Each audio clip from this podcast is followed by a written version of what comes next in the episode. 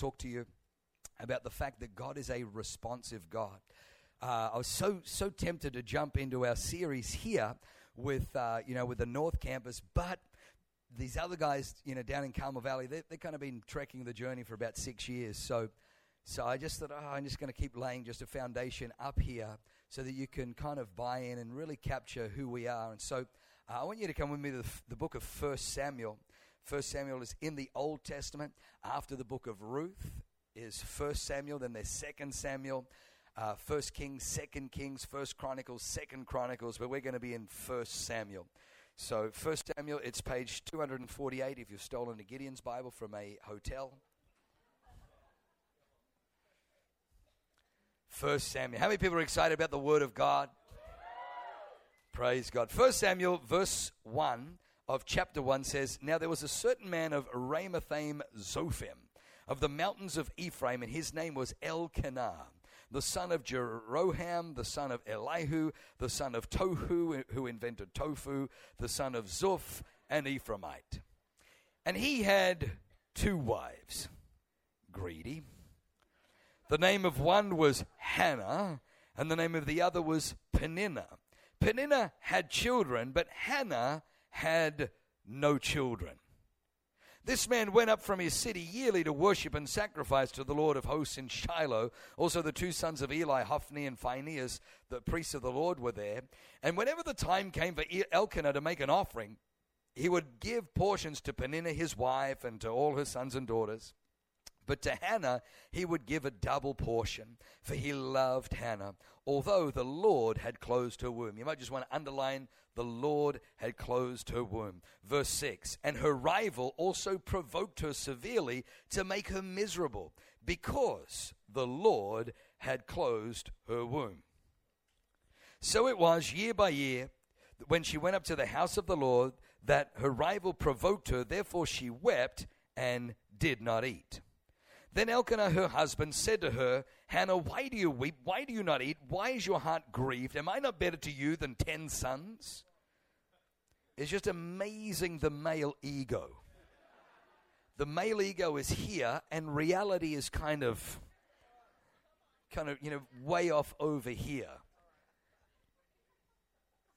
Why you, why are you crying? Am I not better to you than ten sons?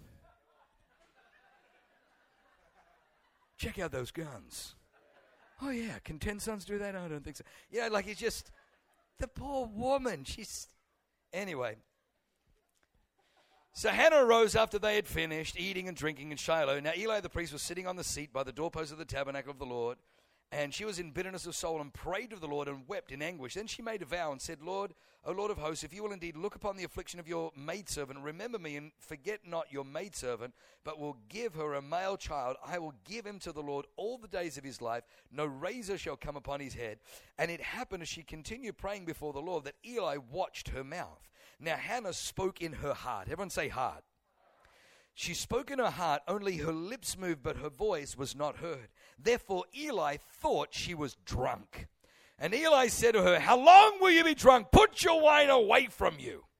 But Hannah answered and said, No, my lord, I am a woman of sorrowful spirit. I have drunk neither wine nor intoxicating drink, but have poured out my soul before the Lord. Do not consider your maidservant a wicked woman, for out of the abundance of my complaint, everyone say complaint out of the abundance of my complaint and grief, I have spoken until now. Then Eli answered and said, Go in peace, and the God of Israel grant your petitions which you have asked for. And she said, Let your maidservant find favor in your sight. So the woman went her way and ate, and her face was no longer sad. Then they go back uh, in verse 19 and 20. In verse 20 says, So it came to pass in the process of time that Hannah conceived and bore a son and called his name Samuel, saying, Because I asked him from the Lord. Let's just pray. Father, we just thank you for your word tonight. Father, I ask that you speak through your servant. Father, let this again be fresh manna, fresh revelation for these, your beautiful children, your beautiful servants. In Jesus' mighty name, everybody said, Amen. God bless you. Probably one of the most amazing topics that I discovered as I, I, I uh, began to walk with the Lord is the fact that God is a responsive God. God is a responsive God. I'm, I'm, uh, a little bit behind Pastor Mark. Pastor Mark's got a brand new book out, My Friend, the Holy Spirit. I want to encourage you to get it out there in the foyer. Phenomenal book. I'm writing a book called Push, uh, Accessing the Will of God for Your Life. And because uh, most people think that the will of God is either unknowable or it's automatic. Can I tell you, it's neither of those. God's will is absolutely wonderfully and perfectly knowable, and tragically, it's not automatic. The will of God in your life requires activation. And so, so you need to understand that God is a responsive God. So let me just kind of help you. Uh, the Bible says, if you will draw near to me, then I will draw near to you. You will find that all the way through the Bible, wherever there is a promise of God, it is preceded with a premise. If my people who are called by my name will humble themselves, turn from their wicked ways, and pray, then I will hear from heaven and I will heal their land. So there was a promise of healing. There's a promise of, uh, of hearing and healing from heaven on the premise that they humble themselves, turn from their ways, and seek the Lord in prayer. So you find that all the way through the Bible there is promise, but it is preceded by a premise. Are you with me? Then I want you to understand that, that God is a God who responds. Draw near to me, I will draw near to you. Give, and it will be given to you. Pressed down, shaken together, running over. Luke 6.38. Luke 6.37 says, Judge not, and you will not be judged. Forgive, and you will be forgiven. So, so God is saying, you move and then I move. But we don't want that. We want, God, you move and then I'll move. And God's like, no, uh, you move, I move. Right, well, God, you move first. I'll give if you give me first. And God's like, no, no, you give what you've got and then I'll do the miracle. And we're like, no, it doesn't work like that, God, because if I give what, you know, I won't have enough for, I can't really. And God's like, well, you don't trust me? You don't trust, you think if you give that somehow I can't. Elijah comes to a, woman of Zarephath who's got enough meal and enough uh, oil for one last cake, then her and her son are going to eat it in the midst of a famine and die. And Elijah comes and says, Yeah, go and bake your cake like you said, woman, but bake me a small piece of it first. For thus says the Lord, if you put me first, and so she comes and she brings to him first, and the flour and the oil doesn't, doesn't run out all the way through the famine. God does a miracle of provide because God responds. I need you to understand that, that God responds. Like when you, when you read through the Bible, you'll find that uh, the Bible says Jesus is walking on water and the disciples are straining at the oars. And the Bible says, and Jesus would have passed them by, except they cried out. Because they cried out, Peter gets to walk on water, but Jesus was walking to the other side of the lake, letting the. If they didn't cry out, Jesus would have kept going. But blind Bartimaeus was a blind beggar sitting on the outskirts of Jericho. And when he heard that it was Jesus, he began to cry out, Jesus, son of David, have mercy on me. Jesus has not responded. Jesus is still walking. The crowd is trying to silence him, but he rises above the crowd and screams even louder, Jesus, son of David, have mercy on me. And Jesus stops and, and says, What do you want me to do for you? Had blind Bartimaeus not cried out, Jesus would not have stopped. Jesus stopped in response to blind Bartimaeus' passion, and blind Bartimaeus that day was no longer blind. He got healed. I know this is very uncomfortable teaching because we want to kind of live in a fatalistic worldview that somehow the sovereignty of God is the same as fate, that if it's meant to happen, it's meant to happen. Que sera, sera whatever will be.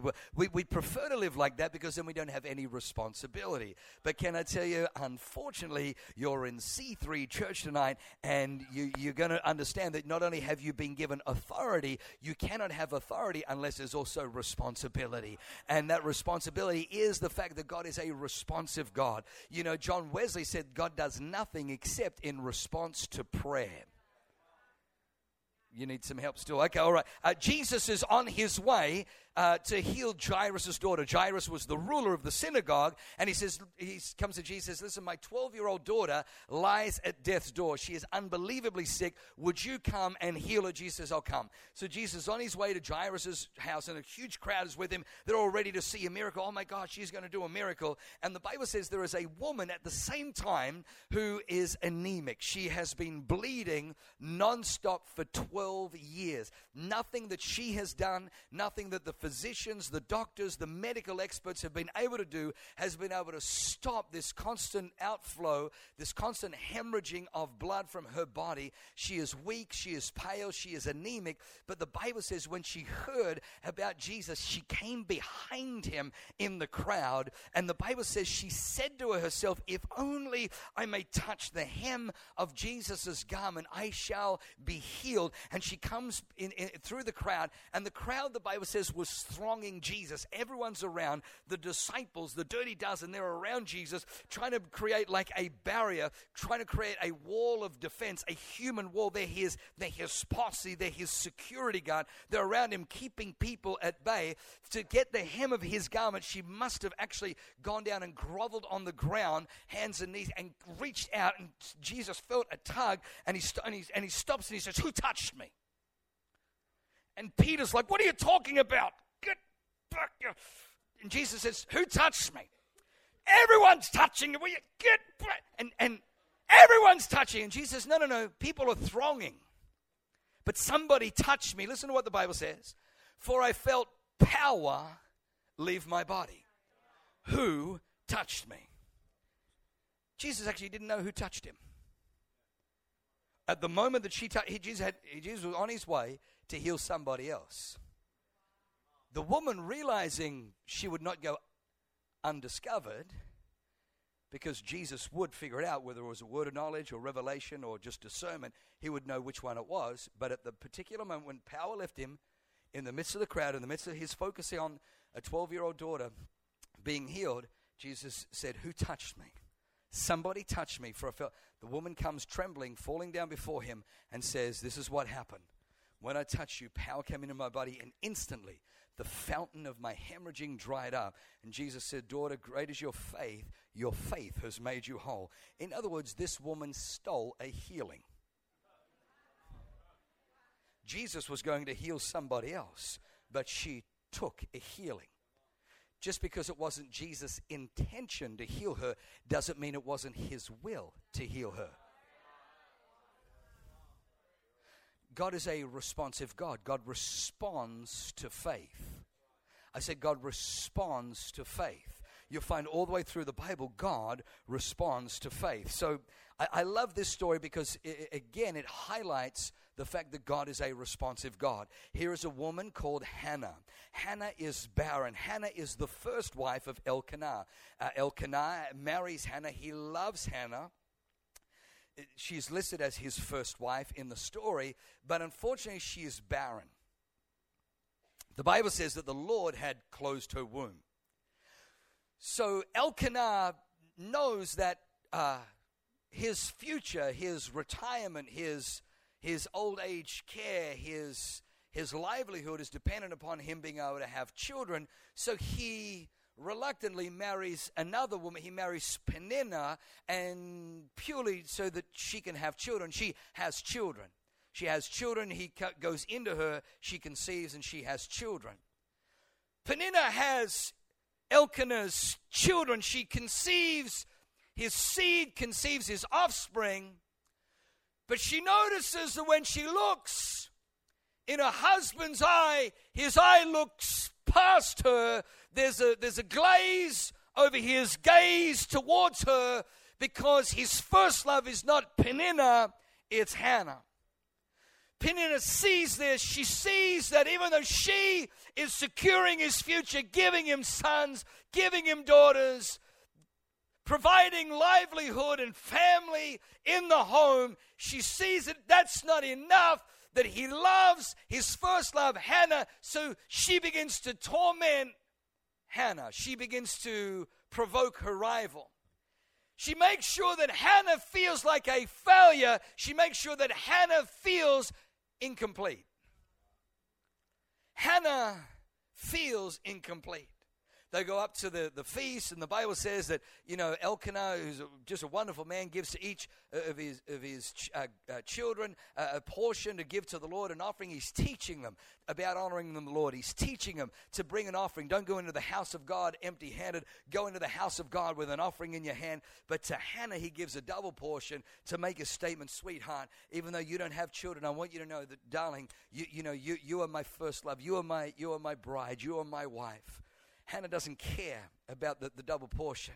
She, she wants to feel complete. The Bible says the Lord had closed her womb. Then it says in the next verse, and her rival provoked her severely, causing her to weep bitterly because the Lord had closed her womb. If I was to take that passage of Scripture to any modern day theologian, the theologian would deduce purely from that passage of Scripture that it must not be God's will for Hannah to have children. Most theologians would say something along the lines of, well, you know, we don't understand the ways of the Lord.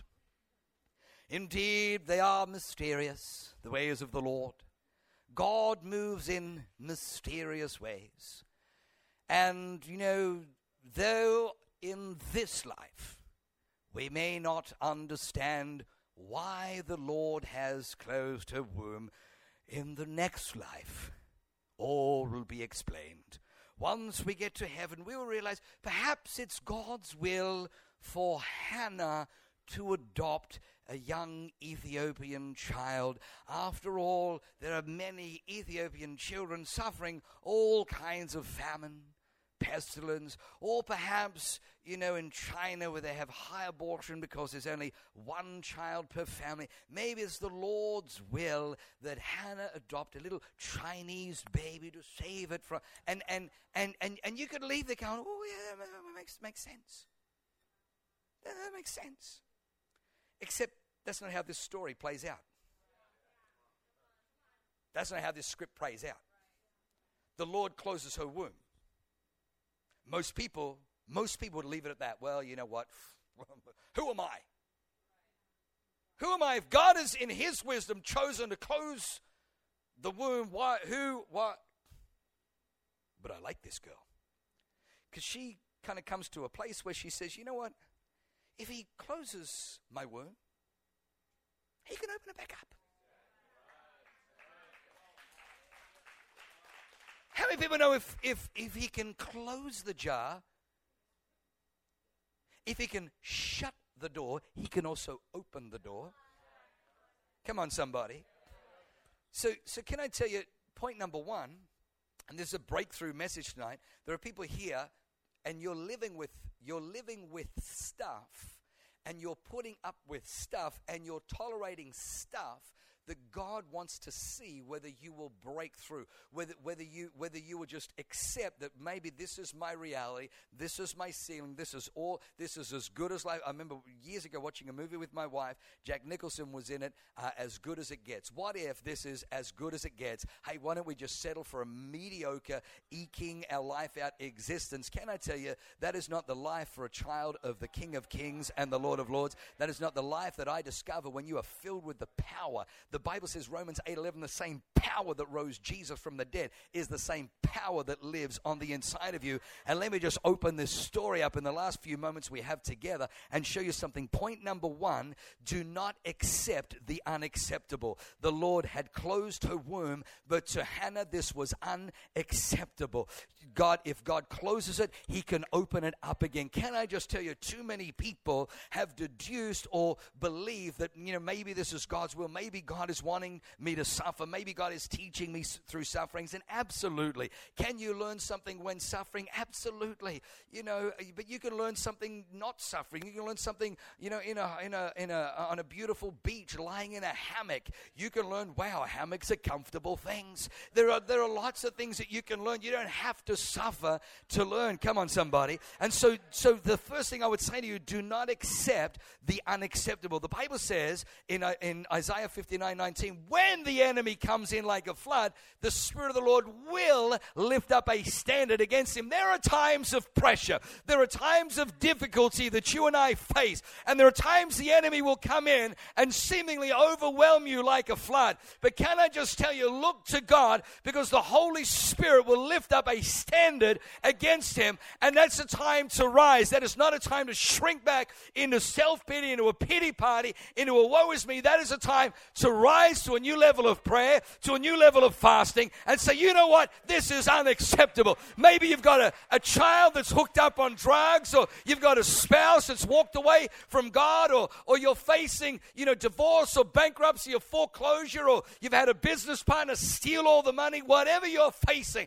Can I just tell you, when the enemy comes in like a flood, look to the Lord because He's lifting up a standard against the enemy. It is not a time to step back, it is a time to step up. Do not accept what is unacceptable.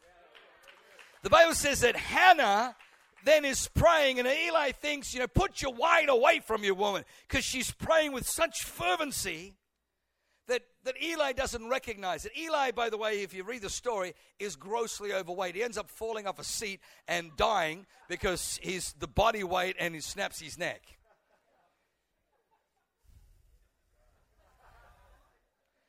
He's grossly overweight because he's lost what got him to the position of a prophet, the disciplines the fastings, the prayers that cause the word of the Lord to be attracted to him. The word of the Lord no, no, no longer comes to him. The word of the Lord goes to a little four year old boy called Samuel who can't even interpret the word of the Lord, can't even interpret the voice of God, is not even saved yet, and the word of the Lord comes to him because God is so bypassing uh, Eli because Eli has no more disciplines in his life. He's just gotten fat, he's just gotten overweight, he's just gotten lazy, and he can't even discern the fact that this woman is praying a breakthrough prayer. There is something, her lips are moving and there's a fervency, and he's confused and thinks she's drunk. And she says, Do not think your maidservant is a wicked woman, for out of my complaint I have brought my petition to the Lord. Can I just tell you, point number two is you either are living today with a complaint or you are living with complacency. You won't be living with both. You're either living with one or the other. Either you have a complaint or you've become complacent. Can I just tell you that if to you everything is right, something's wrong.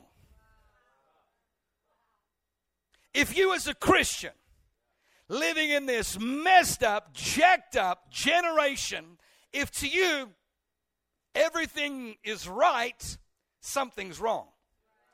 You and I actually should have a tweak in our spirit. You and I should actually live with a level of complaint because things ain't the way that it ought to be.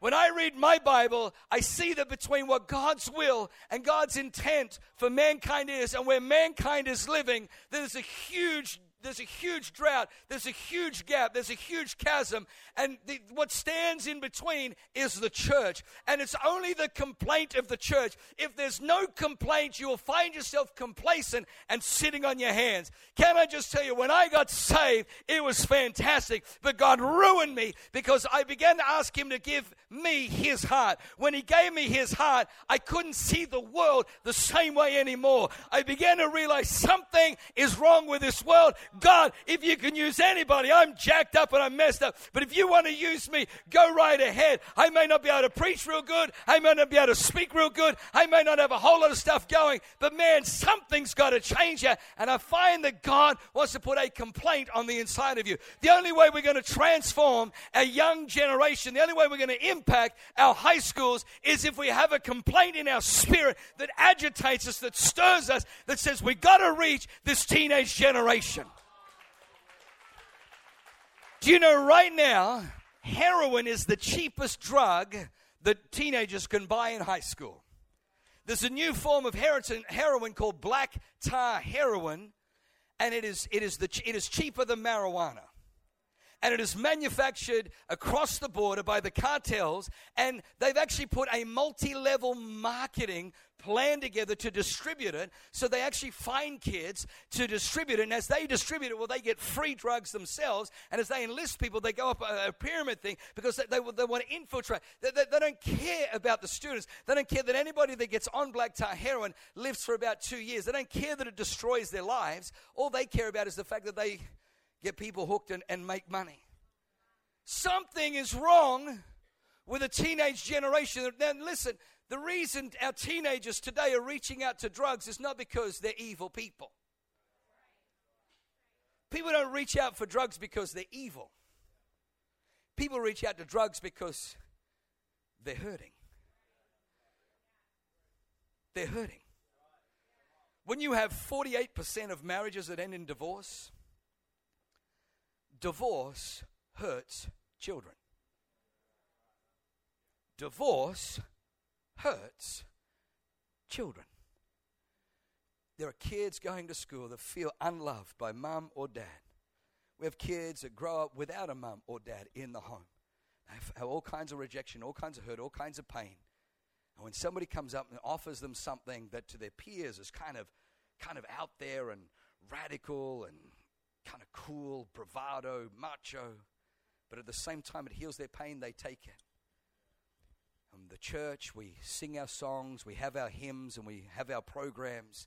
I am telling you, that is not C3 Church our church is a church that wants to have a, a, a, complaint in our spirit because it is not all right. It is not all right with our schools. We are passionate until we're able to penetrate into the schools and preach the gospel that, you know, you don't need drugs to heal that wound. You don't need drugs to heal that. Drugs may take away the pain for a moment, they may mask the pain, but they won't deal with the root issue. Only Jesus Christ can heal. Only Jesus Christ can touch that. There should be a level of complaint on the inside of you. You know every great ministry is birthed out of a place of complaint?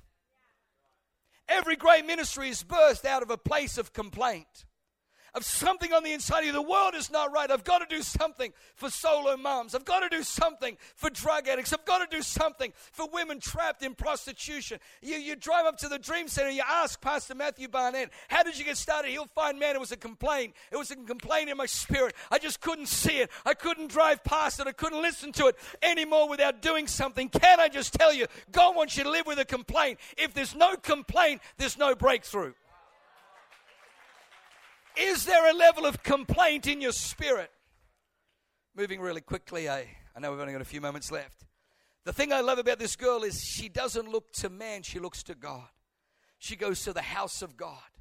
Can I tell you, all your breakthroughs, every answer is in God. His eye is on the sparrow, the Bible teaches. The, my God shall supply all your needs according to his riches in glory. She doesn't go to the, you know, the ABW, the Association of Barren Women. She doesn't become president of the Barren Women's Association. She goes to the house of God. Can I just tell you, it's amazing how many people would read that scripture, the Lord closed her womb, and say, Yeah, well, if He closed my womb, that's it. I'm out of church. I'm out of church. I'm going to go and I'm going to whine and complain about how, how cruel and how unfair God is. And He closed my womb. And why would you want to worship this God? He closed my womb. He, he, he's a mean, nasty God. He closes people's wombs. And, and, and he just, nah. But, but I, I like this girl. Can I tell you, real worship is your ability to turn up to God when disappointment permeates your life. Real worship, real discipleship is where you turn up to church and there's pain in your heart. You turn up to church and you don't understand why. Anybody can come to church when they've had breakthrough. Anybody can come to church when, you know, your six lottery numbers turned up and, oh, God is good. Any, anybody can do that. But when you come to church and you're burdened down with why, why did this happen? Why did that happen? And you come into the house of God and you still lift your hand. And even though you don't have the answers and you don't understand why God has allowed this, but you still worship, that's worship. That's devotion. And can I tell you, not only is it worship and devotion, but that's faith. You know what David said? David said, I would have lost heart or I would have despaired unless I had believed that I would see the goodness of God in the land of the living. David believed that there was a better day coming. You know, God spoke to me so, so beautifully this week, you know, uh, just something in, in my own life. When David said, Yea, though I walk through the valley of the shadow of death, I will fear no evil, for you are with me. I just love that. And I just felt God say, you know what? When David's walking through the valley of the shadow of death, that may not have been my path for him. My path may have been up here. David may have made a wrong turn. David may have made a dumb decision. He may have seen somebody else's wife and and now he's walking in a valley and the shadow of death hangs over him. But he says, I fear no evil, for you are with me. Because God is, is so committed to his ways, but you need to understand God is not a lawyer, he is a lover. And he is committed to you above his ways That even when you stray from, from his ways, he will not leave you nor forsake you.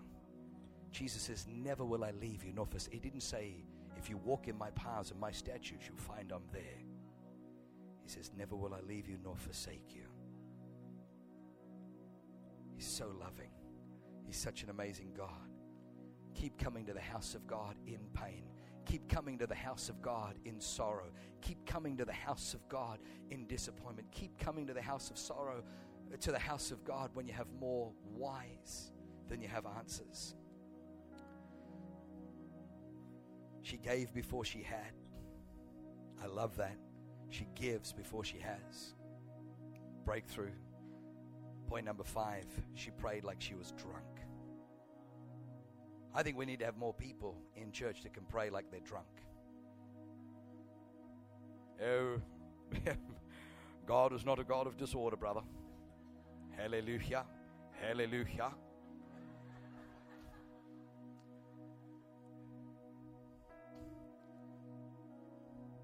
Found in my life it's when I kind of stray from the script, when I stray from orderly prayers, when I pray and there's tears and there's sweat and there's desperation and there's a cry. The words may not be eloquent, they, not be, they may not be wonderfully rehearsed, but they seem to be the most potent in moving God. God wants to move in your life.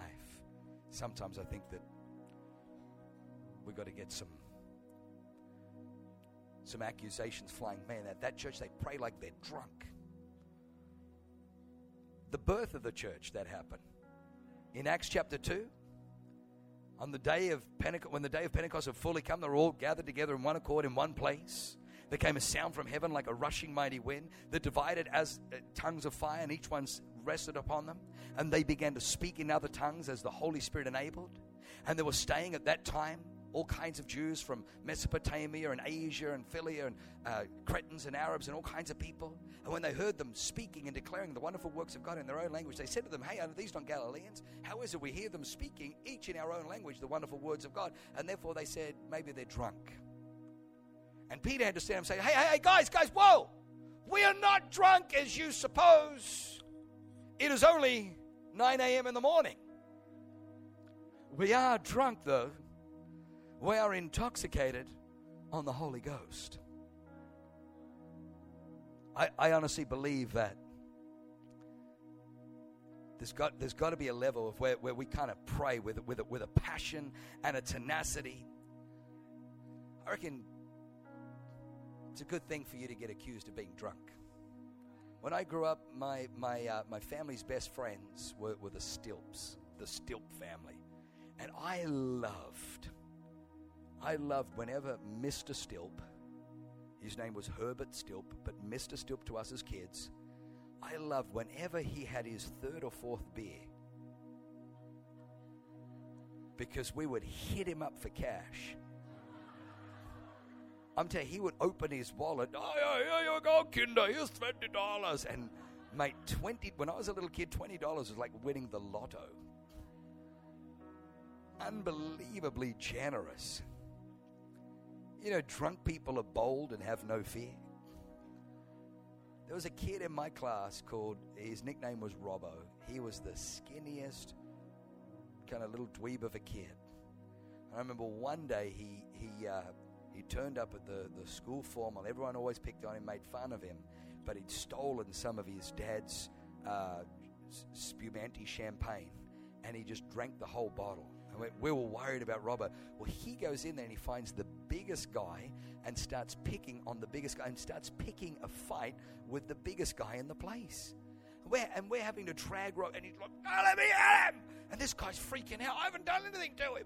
I never said anything. Oh, I don't know what's wrong with him. And like, let me, let me go. I'm gonna fire, kill you.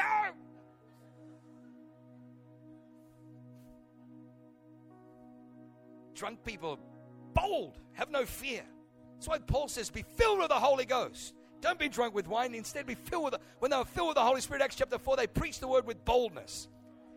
Drunk people, get up.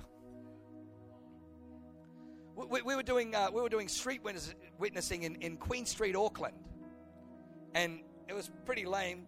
What street witnessing was was you played a guitar. This little light of mine, I'm gonna let it shine. As people walk past, looking at you, and then you just kind of yell at people, "Jesus is coming back!" If you don't know, you're gonna burn in hell. Talking to you, yeah, and like that's. Well, this we're, we're right outside a pub and this, this kind of drunk guy kind of staggers out of the pub. He kind of just kind of looks and listens. And there's there's there's a four lane. Uh, it's Queen Street's main street. It's got two lanes this way, two lanes going the other way. Where he just kind of looks, doesn't look at the traffic, and just kind of steps out onto the traffic.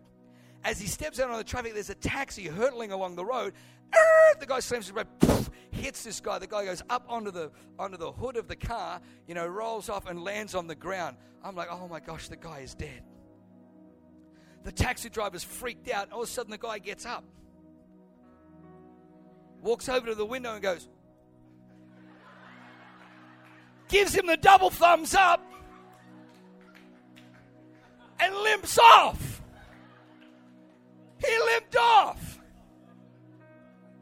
He gets hit by a car, gets up, thumbs up, and limps off.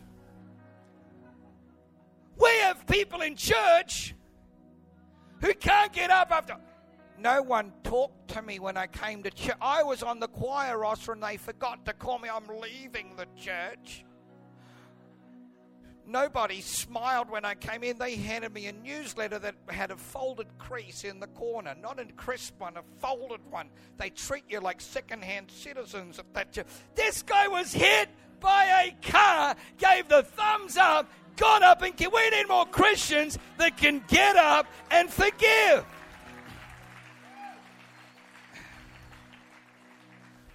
I got a few things. Drunk people tell the truth.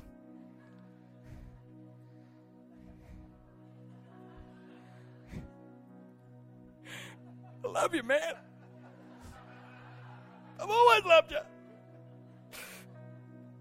I just never told you, man.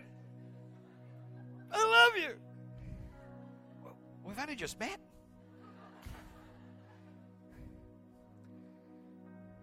Drunk people aren't afraid to express their feelings. Drunk people lose their inhibitions. Drunk people have a go. I'll finish with a with a silly story. Drunk people have a go. Paddy, Irish Paddy.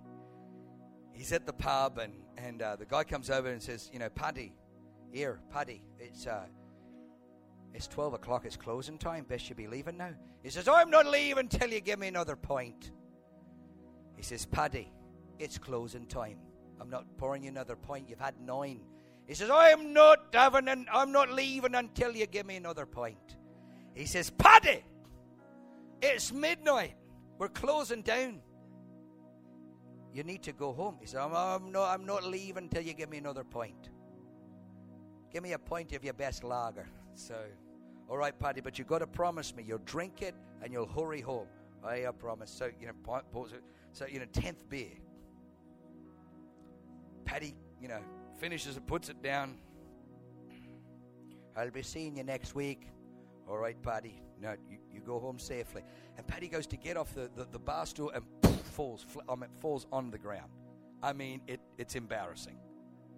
He crawls on his hands and knees across the floor, pulls himself up on the front door of the church. I'm all right, I'm all right. Oh, uh, of the church, the pub, sorry. it's not Paddy, it's Andy. But anyway, and so. The names have been changed to protect the innocent. So, so he pulls himself up, pulls himself up on the door of the pub, opens the door, goes to step outside, flat on his fl- face again. Crawls to the crawls to the, the you know the, the, the, the, the gate, pulls himself up onto the gate, opens the gate, steps out of the gate, onto the onto the pavement. Lucky he only lives a couple of houses down from from the uh, from the pub, and so he just kind of crawls, just drags himself, commando crawling all the way to his to his front fence, pulls himself up on the front fence, opens the gate, tries to straighten his you know clothing, and uh, has a look at his breath. Oh, it's you know hopes his wife's asleep. Takes a step and falls flat on his face. Crawls up the stairs, front door, pulls himself up on the front door, opens the front door, falls in again. I mean, it's just dreadful. You know, crawls up the stairs, crawls into bed. Next morning, his wife comes in. He's, I mean, he's hungover. His wife comes in. She says, "Paddy, Paddy, oh, don't pretend you're asleep, Paddy. Wake up." Paddy, you were drinking last night, weren't you? Oh, no, no. Paddy, don't you lie to me. You were drinking last night, weren't you? Well, I might have had a point or two. Paddy, don't you lie to me. You were as drunk as a skunk, weren't you, when you came home? Don't you lie. Tell me the truth, Paddy. You're as drunk as a skunk. He said, Well, I was probably a wee bit inebriated. Don't you tell me a wee bit. Paddy, you were drunk. He says, Oh, Sheila, how'd you know? She says, Oh, the pub rang. You left your wheelchair there.